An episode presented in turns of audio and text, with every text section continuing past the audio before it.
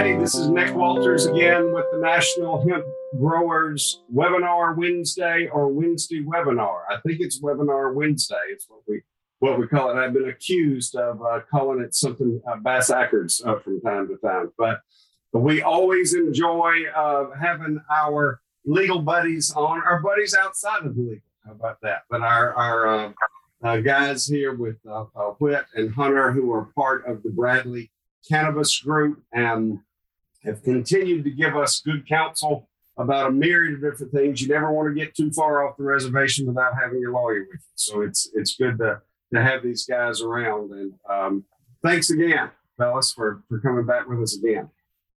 No problem. I found that uh, people's willingness to have us back is inversely proportional to our fees. So uh, we appreciate you having us. so when the big fee comes in, then you're you're too expensive to get back. Is that yeah, how it works? Okay. Yeah. All right. Well, you keep telling yourself that. That'll be fine. That'll be.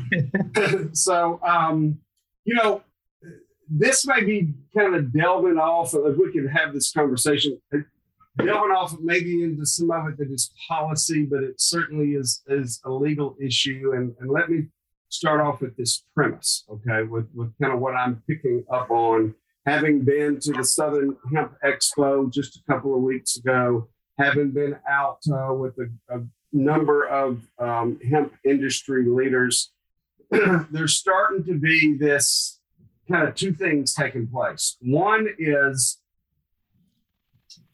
the grain and fiber folks, of which our co-op members are the majority in that in this camp, kind of wanting to separate out the CBD folks just because the CBD market's got all this FDA stuff, as we know, and it's got all these other things, and we know we've got some bad actors that have been in there before that promise everything in the moon about what the CBD is going to be and all these ongoing issues. Okay.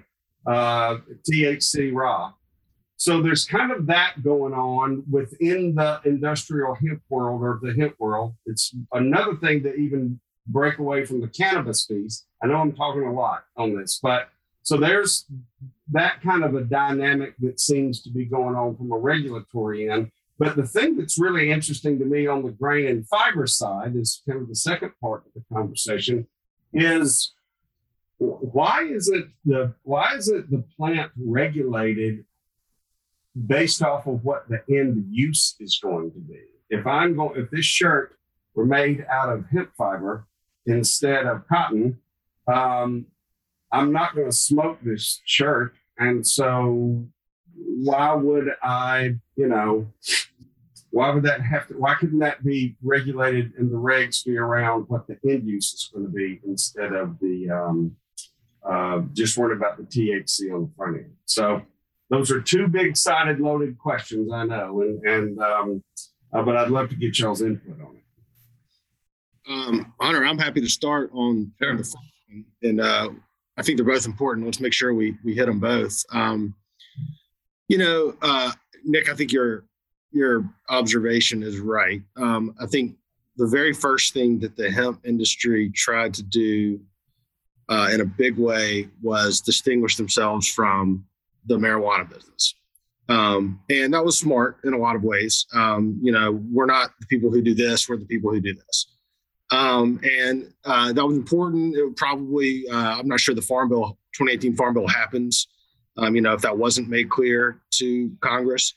Um, and but then certainly since then, um, it, it's become more and more apparent that industrial hemp and uh, let's just say CBD for shorthand, but you know CBD and and other sort of hemp derived um, things like CBD, CBGs, all that other stuff um, you probably deserve to be um, treated in a materially different way, and maybe even regulated by different um, entities. Uh, the second part we'll get into in a second about why it's regulated and, and why that may or may not be the right idea. But um, you know, it, it, oddly enough, just for the almost for the same reason that um, the hemp industry writ large wanted to distinguish itself from the marijuana industry writ large has become the reason that the hemp, the industrial hemp wants to distinguish itself from the CBD side.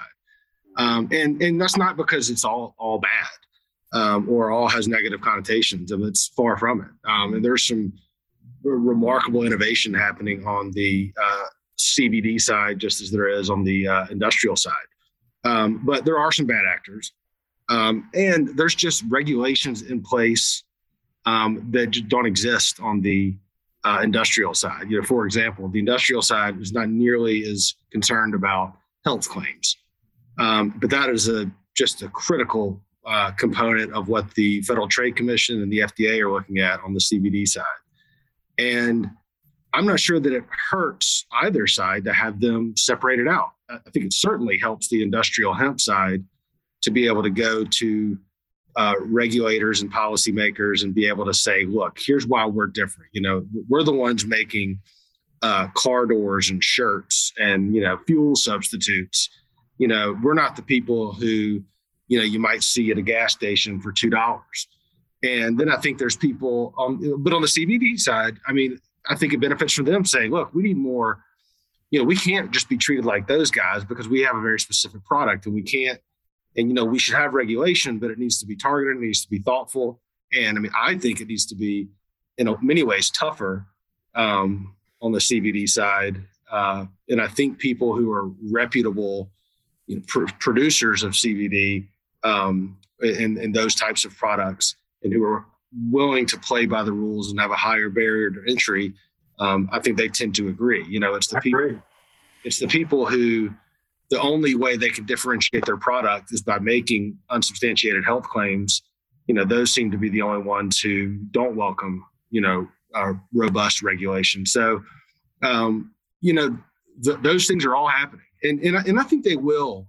I think there will be a change um, over time. It's just new. It's so new. I mean, it's you know, it feels like we've been living this every day, and in many ways we we have. But I mean, hemp has been legal for what three years, um, you know, ba- basically, and you know nobody knew what was happening for the, probably the first you know almost year of it, except that it was going to be a thing, and then then FDA kind of came in and kind of muddied it up from what people thought it was going to be, um, and so there's a lot of reasons why. I mean, the government's also had a couple other things on its mind in the last two years, and so you know they haven't they haven't been acting as as quickly as as you'd like, and and that's the government, which is never going to act as quickly as you like. So um, that's a lot of what I think is going on. But I mean, Hunter, what what are your thoughts just sort of on that issue generally? You know, I mean, I think you nailed it. I do think they they they have different needs from a regulatory standpoint and and kind of different interests. But you know, as far as how you would kind of separate it out, especially on the THC front, gets difficult, right? Because I mean, all of the, and even going over to the the medical and recreational marijuana side, uh, just by way of example, you know, all the kind of enforcement memorandums that the government has issued, this basically taking the hands-off approach to state legal marijuana. A lot of it is about diverting from state legal dispensaries to illegal operations. And you know, the same thing can kind of happen on the on the hemp front. You know, you say, okay, well, look, I'm growing this for hempcrete. Uh, if it goes to five percent, who cares? Nobody's smoking it. I mean, you could tell them that, but you know, the whole point of that kind of stuff is to keep it from going out the back door and going out the back door at 5% is a worse outcome from the government's perspective than going out the door at 0.3 you know so it kind of gets difficult to to i think carve it out on the front end like that. You know it does you know if you're not making something for consumption making a hemp product for consumption then you don't have to deal with those fda regulations. So you do kind of wiggle into different regulatory frameworks with the ones for you know CBD products being more onerous than just kind of hemp for industrial purposes. But kind of how to carve it out any more than that on the front end kind of it's, it's difficult to imagine a way to do that although perhaps not impossible. And there's an interesting question too of like w- when does when does your obligation to have a license to handle or process hemp, or mainly like some states have hemp handling laws, licenses. Presumably, the person wearing the hemp shirt that they bought at the store doesn't need a license. Um, I mean, I think we all kind of agree on that. But you know, where's the middleman? Is it you know when you have some sort of final product? Is it is it when there's still sort of processing sort of left to be done. And then, you know, when you walk it back, you get the hunter's sort of, you know, original point, which is exactly right. And I think the reason that it's a classic way that the government would approach something, which is we're afraid that this is going to be problematic. Like we're not sure about this. We're going to let the, we're going to do this farm bill thing. You know, we're going to do the 2014 pilot, and then okay, sky didn't fall, so we're going to do this 18 thing, and you know maybe they'll figure out a way to sort of loosen up. But the clear presumption in the mind of the government right now is if we don't watch everybody, then you know it, people are going to have start having you know hot plant um, you know out in the world. And so Delta Eight, Delta yeah. Eight kind of falls along that same mindset, right? Up, up, look at there, they. Yeah, yeah, exactly. And um, it, I've, you know, look, the next farm bill is, you know, probably going to be in what another 14, 12 to 14 months. Um, who knows what we'll see there? I mean, there's a lot of congressional activity and a lot of behind the scenes, um, you know, lobbying already going on sort of in the industry. Um, I think now is certainly the time if you have a voice, if you have a relationship with a, a, a legislator, uh, you know, a representative, a senator, um, to you know to use it. You know, just, even if it's this is this strikes me. I mean, there, of course there'll be um, you know well funded. Uh, political players in the mix here, but I think this might be one of the issues more than any other recently that I've seen where education is really, really important. And that once these uh, lawmakers are educated about what the product does and doesn't do, that they actually pretty quickly come around to it. And they realize that it's a, you know, it's not the, um, it's not what people were smoking at Woodstock. It's it's the type of thing that's going to have jobs in their uh, uh, you know back home, and it's going to um, you know it's going to make money, and the innovation possibilities are just extraordinary. So um, you know, all right, it's not too early to start sort of ringing up your congressman. Uh, or if you see them, you know, around or go to one of their events, they're they're uh, just got back from recess. I think that you know they'll they'll be coming home several times uh, over the fall and over the winter, and if you have a chance, I mean, I would talk them up about what you're doing because, uh, in my experience, almost every time that they actually hear the difference, they they start to listen and they become open minded. A lot of times they want to come see a facility or a grow operation, and they realize immediately that this is not at all what they thought it was. And so, you know, all that's a very long way of saying, you know, the 22 Farm Bill hopefully will uh, clarify ambiguities who knows what they'll do with Delta 8? I suspect something. Um, and uh, and also in, in the marijuana industry will certainly be uh, against it. Um, you know, whether that carries the weight, carries the day, just to be seen. Um, but uh, you know, they'll clarify some things, and hopefully they'll start to expand, and hopefully they'll start to you know make some tweaks that make sense about sort of administrative authority and regulatory authority. Interesting something to add to that, Hunter? You think that's that's um, we're right on it? No, I mean, I mean, I think that's right on it. I mean, you know, it's it's kind of it's ever evolving, and you know, the with the exception of some things like Delta Eight, I mean, it seems to be going in a more, um, you know, allowing direction with kind of, you know, there's talk of increasing the THC limit. I know Senator Paul had a had a bill out there about that. You know, you could see that getting some traction, and and this you know current Congress. Um, you know, what are you so going to do? What do you do if the? I mean, doesn't TH doesn't Georgia have a 0.5 percent THC limit on their medical program right now? Really, I don't know. I'm not sure offhand. I mean, I know the, all the low THC ones. I mean, Texas had something similar, I believe, at some point that are all not much above. It's going to be pretty weird when there's a federal limit of, you know, 0.5 or you know uh, you, you, know, uh, you know, one or something like that, and in the medical program uh, in Georgia is equal to or less than that. And you know, frankly, I'm all in favor of anything that points out this the absurd hypocrisies in the and the sort of the arbitrary policy decisions that that we trust people to make. But um, and you know, I mean, look, that that I will say this too. I mean, again, on the point of education, I mean, you know, I'm not a scientist.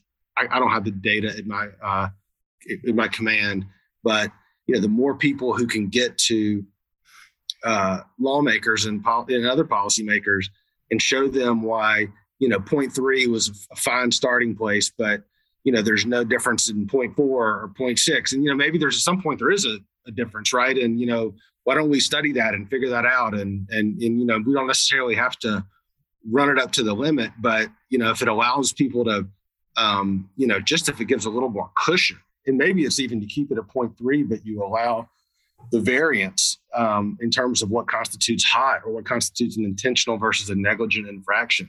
Um, just sort of knowing what that real world impact of having you know twice the THC limit versus three times the THC limit at one it's point three. I mean, all of that is extremely important.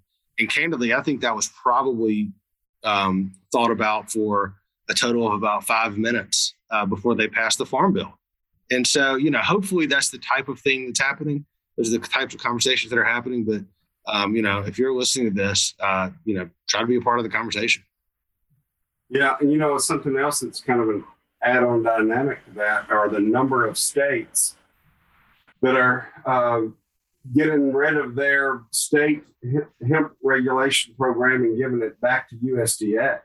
And and I know North Carolina is going to do that in in January. They they'll no longer have a program. Wisconsin just announced that they're going to do that. Of course, we here in Mississippi have have never had the hemp program, and so there's positives and negatives to that, but that putting all of that back then at, at the regulatory level at USDA might be a positive thing because the Farm Bill uh, regulations make it easier across the board to, to enforce because there, there, there's no Georgia situation like what you're talking about, or somebody else that does some other thing about that. That will be interesting to watch. Um, I don't know what the answer is for all of it. yeah, I, I, you know, I'm usually not someone who uh, advocates for um, states ceding a bunch of their authority to federal.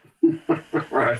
Think there's values to, um, you know, these states are different, right? And so to some extent, they should have different types of rules, but those are really on the margins. And, and, and I agree. If, if, if the industry really can grow nationwide and then internationally, there's got to be a measure of consistency. You just can't, you can't have extreme differences in like labeling rules and um, other types of things uh, that are state specific because it just makes it uh, cost prohibitive, if not actually impossible to comply with all of the rules in every state but with one label or you know with one formulation. And so um, i think that's generally a pretty good idea. You know i can't imagine that's going to do it's, it's hard, the unintended consequences there in terms of sort of the ability of the feds and ability slash willingness of the feds to you know actually enforce um, you know the the minutia of a particular you know uh, uh, hemp operation in a given state. We'll see. Um, you know, maybe there'll still be a role for local law enforcement there. Uh, but um, you know, those are these are huge policy questions, huge that that people really don't think about very often, and it's it's still a bit of a nation industry, and uh, and I think that's largely why um, some of these really important. First of all, that's why it's taken the federal government a long time to come out with some of these rules because they understand that it's important. But you know, just because it takes some time doesn't mean they get it right. So I think we're still in a little bit of a trial and error zone. I think you saw that the states reflexively thought we got to have some control over this because um, because because this could get out of hand, and you know maybe maybe that was reasonable, but it pro- it's sounding like it's you know turned out that they didn't have too much to worry about. Um, so you know we'll see, but it wouldn't surprise me at all to see a, a continued trend towards you know more of a of a national uh, set of regs. And, yeah, and, and, go ahead. No. I was going to say, as, as Nick alluded to in the front end too. I mean, it's it's not necessarily a bad thing. I mean, like most of these sort of government programs, not just in the cannabis industry, but kind of uh, you know environmental regulations, that kind of thing too. A lot of times, the federal rule sets a floor, and states can only regulate more stringently. I mean, there's a lot of the state plans that have been submitted are arguably less favorable or, or clearly less favorable than the USDA plan.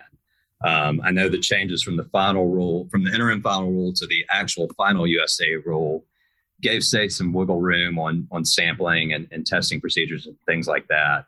Um, but you know, on, on, a lot of the other kind of key points, the only thing a state could do was was to do to regulate more stringently than the USDA plan. So, you know, to the extent states keep kind of peeling off, um, you know, it's not clear that that the re- regulations on net will get more onerous than than less.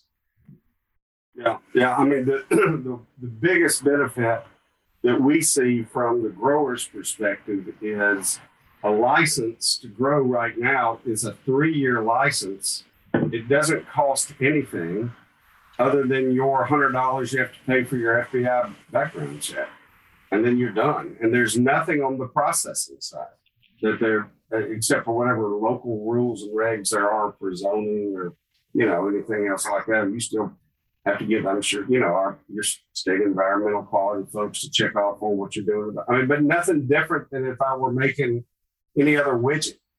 and so there's a lot of benefit to, to, to part of that. And I think it's going to be interesting as well to understand maybe even those uh, those if you make it grain and fiber folks who are kind of singing off the same sheet of music over here because the grower is going to have a better shot of growing for that for those markets. And then the cbd folks are over here doing their gig. There's there are certainly growers that are growing for both sides of that. And so nobody i think i've never heard anybody say well, let's just cut those, those cbd jokers out of here right i mean let's just stick it on the I don't think that's it. I think it's just just luck. And even the fiber stuff, I'm kind of rambling, but the, that even the fiber stuff is differentiated from the grain folks, right? From the seed folks, because I'm not eating any of this stuff that's going in Hempcrete.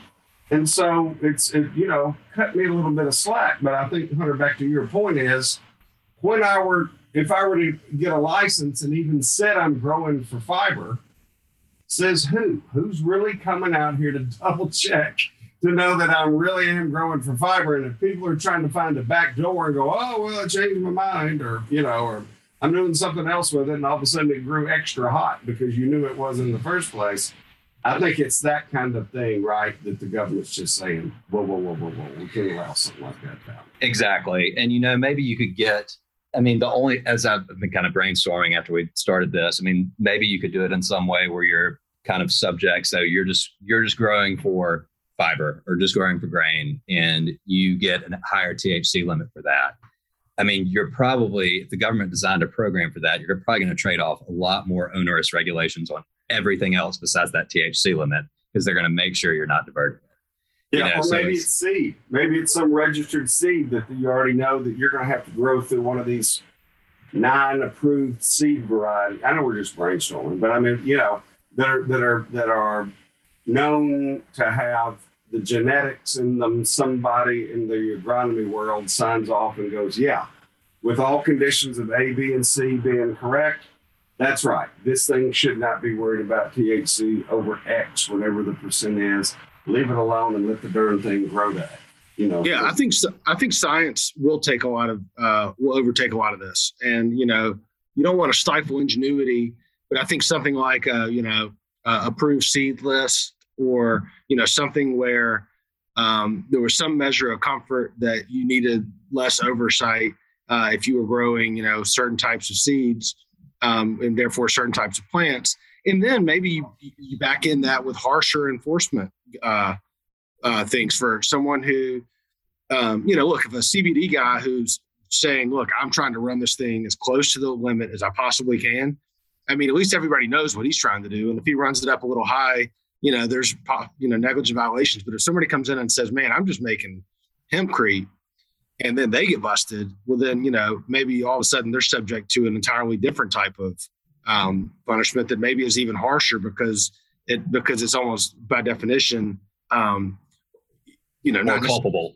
yeah, but just some angle with like, look, all right, you know, you want to go down this road and like you're going to play by the rules, then fair enough. But if and, and maybe you'll have a little less oversight. But you know, we're gonna. But just like if the cops showed up at my house right now and I was growing a bunch of uh, marijuana in the backyard, I mean, I'd be in an awful lot of trouble, and I wouldn't be able to talk about like, well, I didn't realize it you know, had all the stuff it had in it type thing. Uh, so, you know, you know, again, all these are just ideas, but uh, I think a lot of this will be taken care of uh, as the science develops um, and we can figure out because, you know, once, because there's always going to be the possibility of, you know, chicanery and, and, and misuse of product, but eventually we're going to get to a point where everybody sort of understands what the, you know, benefits of certain uh, strains are and seeds are, and it's not going to be worth, or you're not going to be able to make any money, you know, trying to run a scheme.